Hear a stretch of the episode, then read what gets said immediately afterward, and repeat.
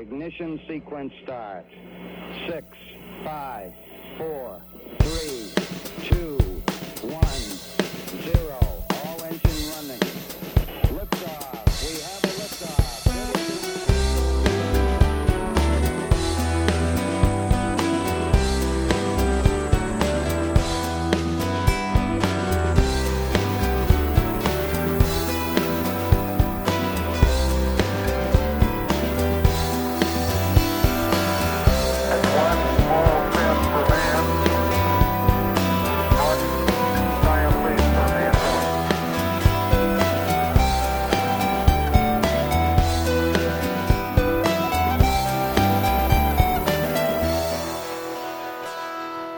Hej och välkomna till Slottspodd, Slottsskogsobservatoriets månatliga poddradiosändning. Med i studion idag sitter Klara Kalander. Hej hej! Hej! Och jag som heter Gunnar Sporrong. I dagens program kommer vi att prata om fysiska egenskaper hos stjärnformande regioner. Vi kommer att prata om kopplingen mellan litiumhalt och exoplaneter. Isiga månar. Lite mer om Saturnus nya ring. L-cross. Och eh, mindre asteroid som kraschat på jorden.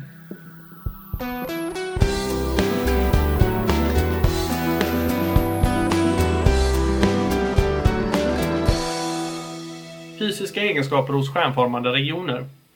School of Physics and Astronomy har lämnat ut en rapport. De har studerat gasmoln i rymden där det håller på att bildas stjärnor. De har faktiskt studerat 35 olika gasområden mot centrum av vår egen galax, varav 20 stycken är nyupptäckta. De har tagit spektra på dem genom radioteleskop där de konstaterar att eh, det finns både joniserad gas, det vill säga varm upphettad gas från ny, som de nyfödda stjärnorna värmer upp, samt kall molekylär gas som eh, är resterna av eh, det här molnet som då håller på att brytas sönder.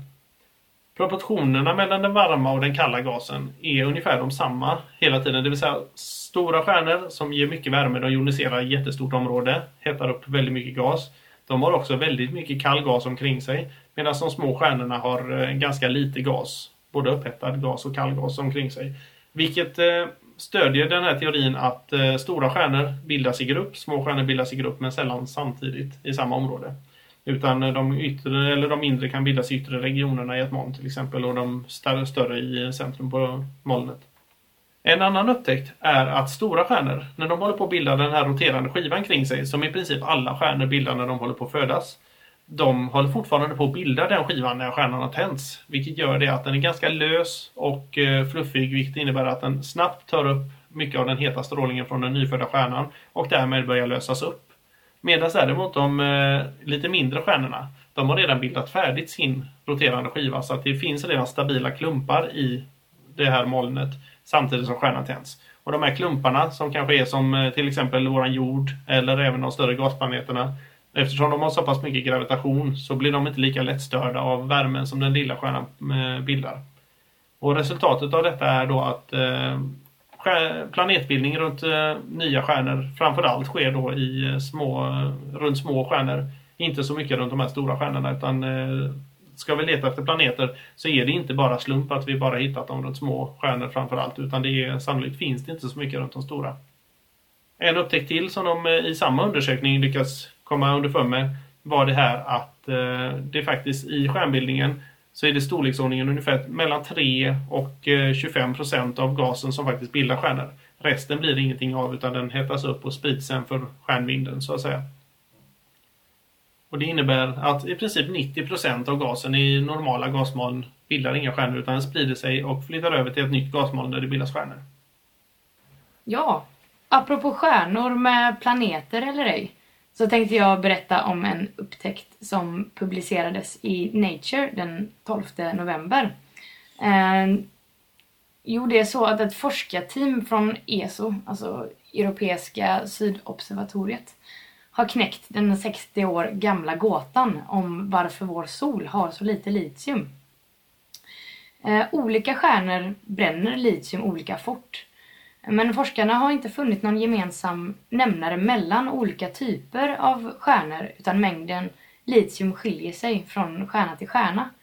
Så eh, vad beror litiummängden av?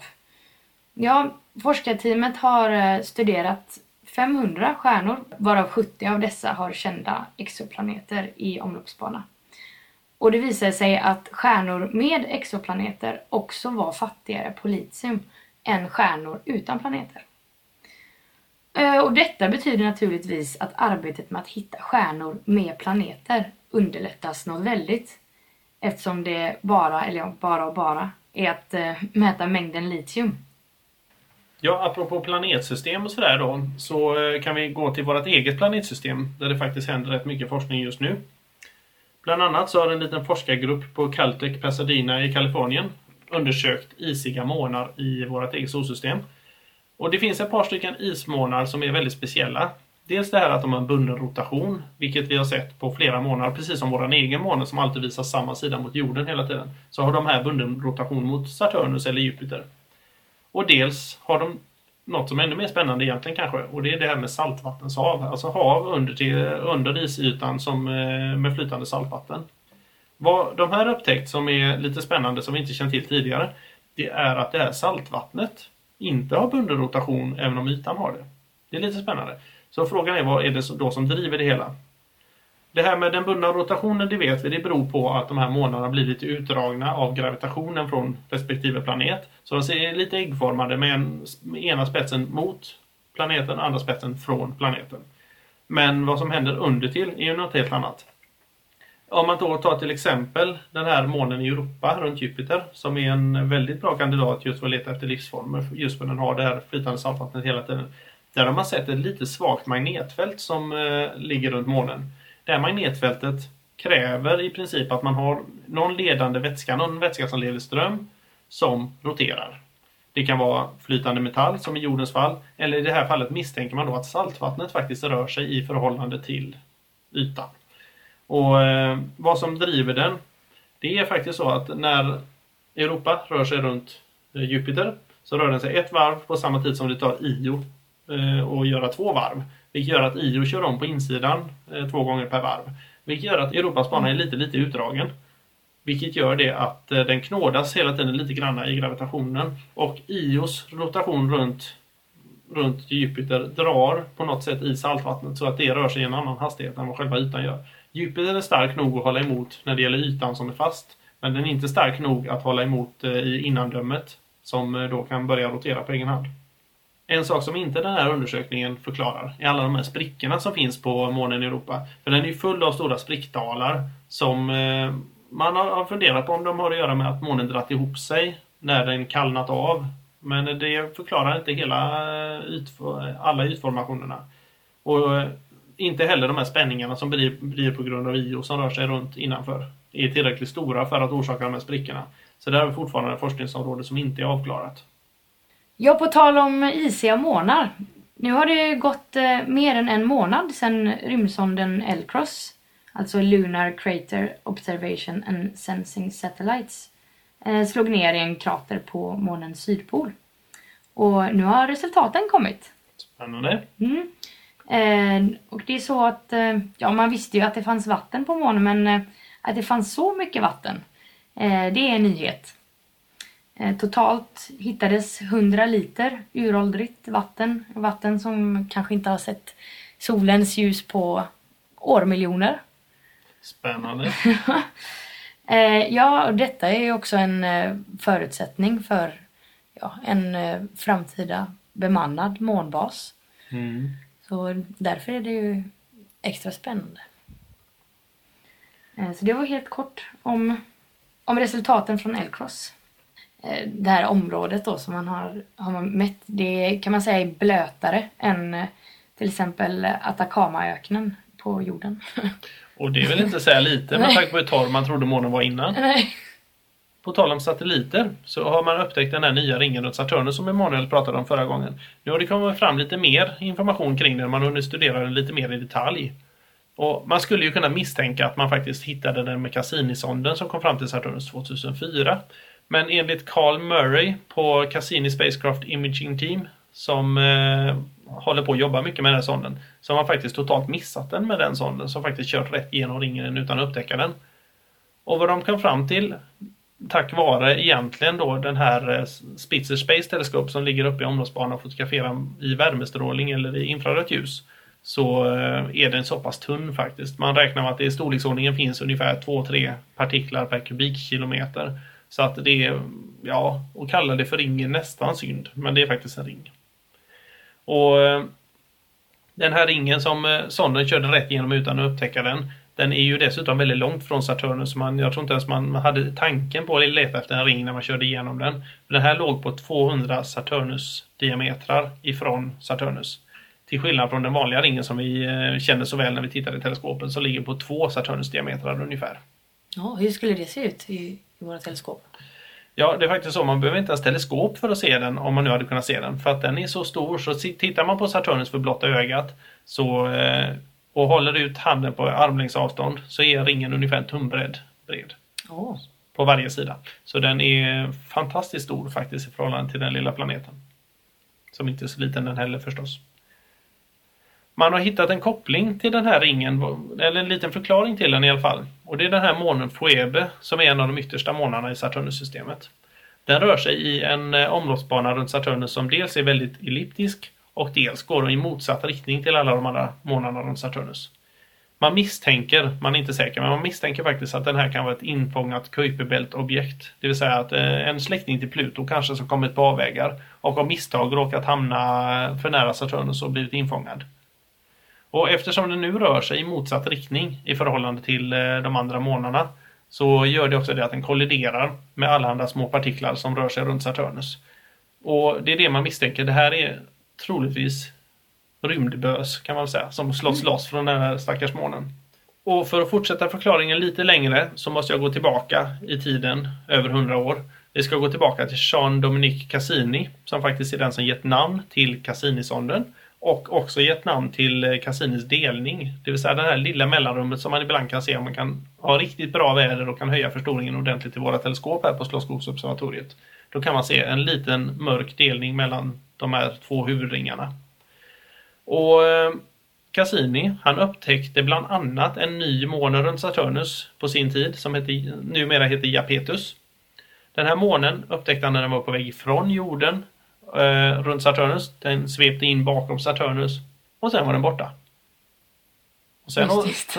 mycket mystiskt. Och sen såg han den igen eh, några veckor senare och såg den in bakom Saturnus och så var den borta. Och det tog 40 år innan han lyckades få förklaringen till det. Och det hela hängde på att han fick ett bättre teleskop där han faktiskt skulle studera den mer i detalj. Och förklaringen idag vet vi att eh, den här månen råkar faktiskt vara den råkar vara mörk på ena sidan och ljus på andra sidan. Med eh, tillräckligt bra teleskop eller med rymdsonder som vi ser idag så ser vi att den är helt svart på ena sidan. Och vi har inte vetat på bra länge varför den är svart. Men nu har det visat sig att eh, sannolikt är det det som slås loss från den här månen Phoebe. Det lägger sig som ett dammoln runt Saturnus i en stor ring, den ringen vi kan se. Och sen bromsas det långsamt av strålningstryck och eh, partiklar från solen som eh, bromsar upp de här små, små partiklarna. Så att de sakta faller i en spiralformad bana in i, eh, mot Saturnus och hela ringsystemet. Och vad som händer med eh, den här Japetus då är att den hela tiden sveper upp partiklar på den sidan som är framåt färdriktning. För den har också bunden rotation precis som de andra månaderna vi pratade om. Och det innebär att den hela tiden får, får partiklar på ena sidan och där är den svart. Och på andra sidan så är den ganska vit eftersom den faktiskt består av is. Nästa måne i Saturnussystemet Saturnus-systemet heter Hyperion som ligger ännu närmare. Den är sannolikt pepprad ungefär lika mycket. Problemet med den är att den har inte bunden rotation då så att den eh, blir jämnt för, det blir jämnt fördelat stoftet när det ramlar ner på den här månen. Så där ser vi ingenting. Apropå saker som ramlar ner på eh, himlakroppar så kan vi faktiskt prata om en gammal nyhet i det här fallet. Men jag är inte säker på om så många har hört talas om den. Det här rör sig faktiskt om en liten asteroid som ramlade ner på jorden den 8 oktober. Till att börja med tog det ett tag innan de här nyheterna sipprade ut ifrån indonesiska medier. Sen tog det ett tag innan jag hittade den. Men jag tänkte att den måste nästan vara med på det här programmet för det är ganska spännande. Klockan 11 på förmiddagen lokal tid i Indonesien den 8 oktober så eh, såg folk ett kraftigt ljusfenomen, en ljusblixt och sen ett rökband som spred sig över himlen. Många ringde in till eh, polis och annat och rapporterade kraschat flygplan. Man visste inte vad det var man hade sett. Nu i efterhand så vet vi tack vare bland annat ett antal olika observationsstationer som egentligen seismografer som mäter eh, jordbävningar på olika ställen på jorden och eh, infraljud, alltså tryckvågor i berggrunden som de egentligen gjorde gjorda för att de skulle kunna känna av när folk spränger av kärnvapen lite här och var utan att fråga först. Så på 1000 mils håll har sex stycken olika stationer tagit upp det här och på 2000 mils håll har en station lyckats ta upp det här infraljud ifrån en exploderande asteroid faktiskt. Som kom ner i atmosfären med ungefär 72 000 kilometer i timmen. Det är tempo det. Och den bromsades upp på väldigt kort tid så bromsades den upp till bara eh, några hundra kilometer i timmen. Och den komprimerade luften framför sig så mycket och komprimerades själv så mycket så den blev varm och överhettad och exploderade. Och smällen var inte eh, nådig, ska jag säga. Den var på väldigt hög höjd som tur är. En explosion på ungefär 50 km höjd, som det var i detta fallet, den påverkar inte jordytan så mycket för att tryckvågen måste förmedlas genom någonting. Och i det här fallet så är det så tunn luft där uppe så att det, den förmedlar inte trycket ner mot markytan mer än de här infraljuden man kunde höra. Men annars var explosionen ungefär som en 30 megatons atombomb. Ungefär som en Hiroshima-bomb då, eller? Ja, till och med en och en halv. En och en faktiskt. Så att den, det är en riktigt redig smäll. Och eh, det har hänt tidigare i jordens historia. I snitt säger de att eh, sådana här smällar förekommer någonstans mellan vartannat och vart tolfte år ungefär. Räknar man med att det ramlar ner sådana här grejer på jorden. Nu är ju jorden rätt stor. Den är täckt med 70% vatten. Sibirien, lite Saharaöken och så här. Så det är inte så mycket som är bebott. Så det är väldigt sällan man hör om det. Men däremot så kan man med satelliters hjälp och de här spaningsstationernas hjälp då märka av att det händer. Bland annat hände det förra året vet jag att det hände i Afrika så ramlade det ner en, eh, en som man faktiskt upptäckte ett dygn innan lite drygt. Och när den, eh, när den kom så förvarnade man faktiskt eh, runt om i hela världen. Just för, av säkerhetsskäl, inte för att det är så farligt med själva smällen för man vet att de exploderar ovanför markytan. Om de inte är över 30, under 30 meter. Men däremot så när det smäller av något sånt som verkar vara en, eh, nästan som en atombomb i övre delen av atmosfären och man råkar vara en kärnvapennation som känner sig lite pressad så är det ju så att då kan man ju misstänka grannarna. Och av den anledningen så tyckte man det var säkrast att gå ut med det innan när man visste om det. Ja, på tal om det förresten. Så eh, 10 december har vi något att fira faktiskt. För det är 25 år sedan den beryktade Claxton-meteoriten och den har väl alla hört talas om, misstänker jag. Det är faktiskt 25 år sedan en brevlåda för första gången blev dödad av en meteorit. det ramlade så ner en 1,5 kilo, kilos eh, stenklump som slog ner i en brevlåda. Och det här var en Vietnamveteran, stackaren som hörde det här. Han hörde något som lät som inkommande eh, artillerield. Så han duckade av rena förskräckelsen och hörde en smäll bort igenom. Och eh, över 30 meter bort så var det en brevlåda som då blev träffad av en meteorit. Så eh, Don Richardson som han heter, han blev ju eh, inte bara känd utan rik på kuppen för att hans brevlåda, precis som förra gången när det var en eh, bil i New York som blev träffad av en meteorit, så är det faktiskt så att brevlådan var mer intressant än stenen i det här fallet. så att eh, den sålde han med god förtjänst. Ja. Och nu över till eh, Emanuel som kommer berätta om eh, nästa månads aktiviteter på stjärnhimlen.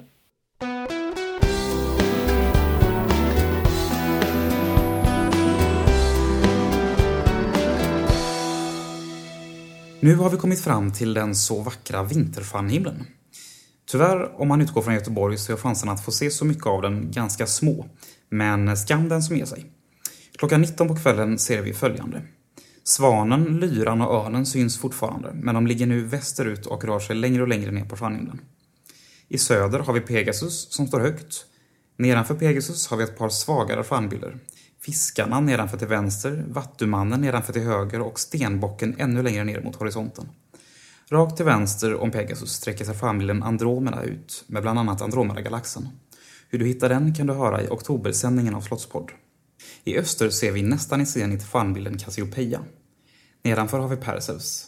Nedanför Perseus har vi stjärnbilden Oxen som nu ligger fint på kvällshimlen. En bit upp i stjärnbilden Oxen så ser vi Plejaderna, eller Sjustjärnorna som de också kallas.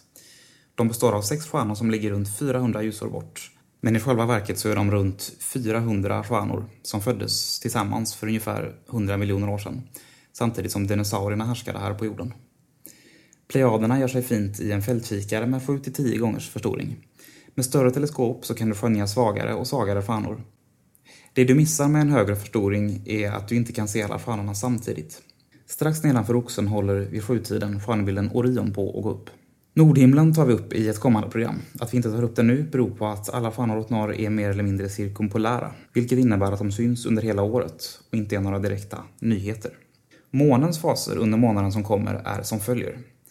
Månaden inleds med fullmåne den 2 december klockan 08.32. Månen går i första kvarteret den eh, 9 december klockan 01.16. Nymånen infaller på julafton klockan 18.37 och fullmånen kommer på nyår klockan 20.14. Månen drabbas av en partiell förmörkelse på nyårsafton. Om du är van förmörkelseobservatör så kan du kika efter den. Den börjar 19.57 och når maximum vid 20.25 då en liten mörkning bör kunna gå att se. För att sedan sluta 20.53. Det är förstås ingenting att avbryta nyårsfirandet för, men i alla fall. Solen har nu börjat få de första riktigt aktiva områdena i den nya cykeln. Ännu inte med några intensiva och långvariga solfläckar, men de här kommer med tiden. Om du har tillgång till ett säkert solteleskop så börjar det så sakta bli roligare med solen. Tänk på att läsa på ordentligt innan du kollar på solen, med eller utan teleskop. Det förekommer ett flertal farliga rykten om metoder som tyvärr är direkt olämpliga och farliga.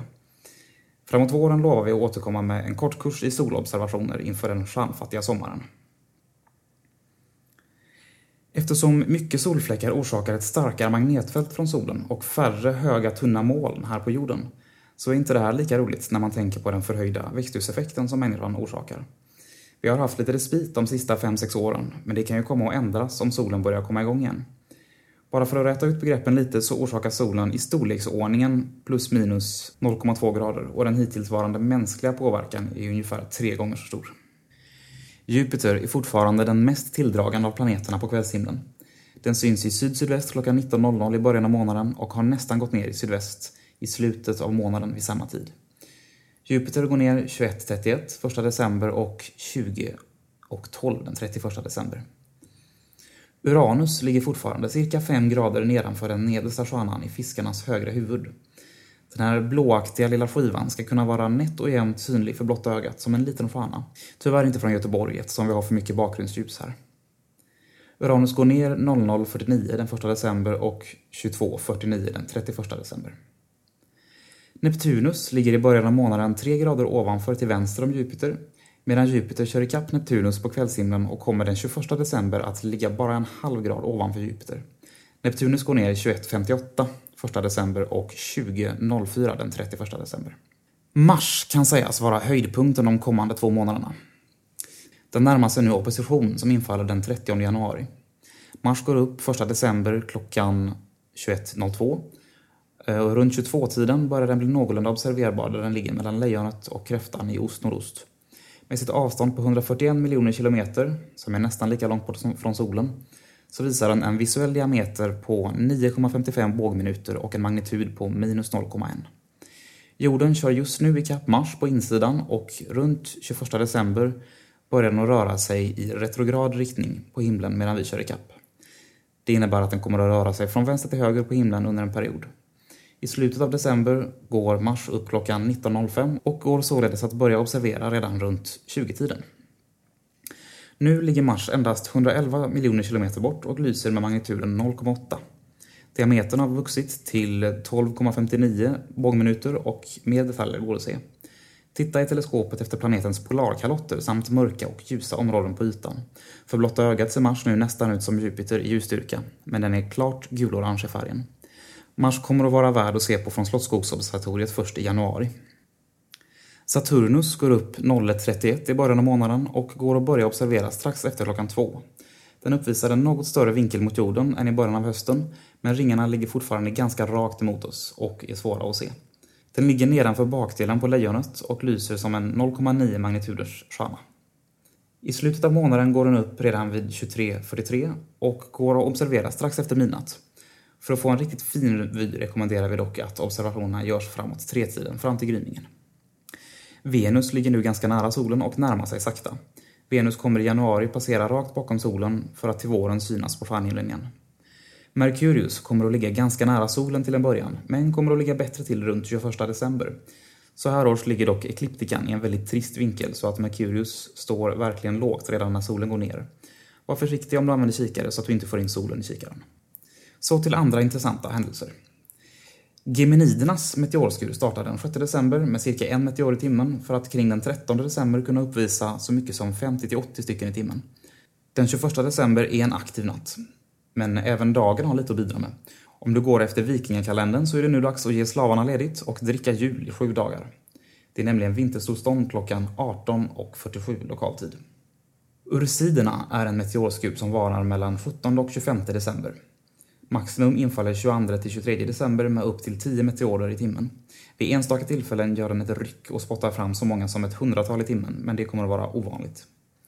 Återigen dags att ta fram solstolen alltså. Men den här gången ska du rikta fötterna åt norr. Så några tillägg eftersom vi inte är säkra på om vi kommer att hinna färdigt med nästa sändning innan julen. Kvadrantiderna är en av de stabilaste meteorskurarna under året. Den har en väldigt koncentrerad topp med runt 60 meteorer i timmen. Den ser ut att komma ur stjärnbilden kvadranten, som numera är en bortrationaliserad stjärnbild. Du finner centrum mellan björnvaktaren och draken. Toppen bör komma efter midnatt, morgonen den 4 januari.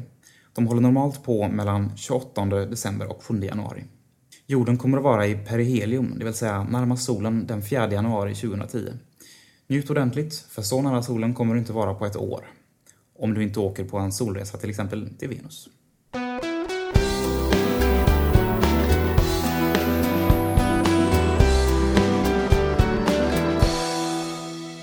På grund av personalbrist har vi nu endast öppet för allmänheten på onsdagar till och med 16 december. Vi öppnar klockan 19.00 och visar i cirka en timme. Är vädret fint kan vi fortfarande visa Jupiter under kvällsvisningarna samt månen den första onsdagen i december. Är vädret sämre visar vi utställningen samt ett kortare föredrag på temat Jupiter. Söndag den 6 december anordnar Göteborgs astronomiska klubb ett föredrag på Slottsskogsobservatoriet. Chris Allen, amatörastronom från Öland, berättar om hur amatörastronomer aktivt kan bidra till forskningen när det gäller observationer av variabla stjärnor. Lördagen den 12 december har Slottsskogsobservatoriet en konstaktion. Glöm inte att kolla in verken under ordinarie öppettider. Klockan 13.00 har vi insläpp. Efter ungefär en timme auktioneras verken ut till högstbjudande. De har donerats till förmån för observatoriet. Under jullovet kommer vi ha ett par dagars jullovsextra. Under dessa aktiviteter har vi öppet i två timmar. Har du barn med rekommenderar vi att du väljer den tidigare delen av tiden. Har du inte barn med eller tid nog att vänta rekommenderar vi att du kommer andra halvan. För exakta tider och datum på det här återkommer vi på Slottsskogsobservatoriets telefonsvarare 031 12 63 00. Har du några frågor eller är sugen på att jobba extra på Slottsskogsobservatoriet så kan du slå en signal till 031 12 63 00 eller mejla oss på g.sporrong gmail.com Slottsskogsobservatoriet i Göteborg önskar därmed klara skidor.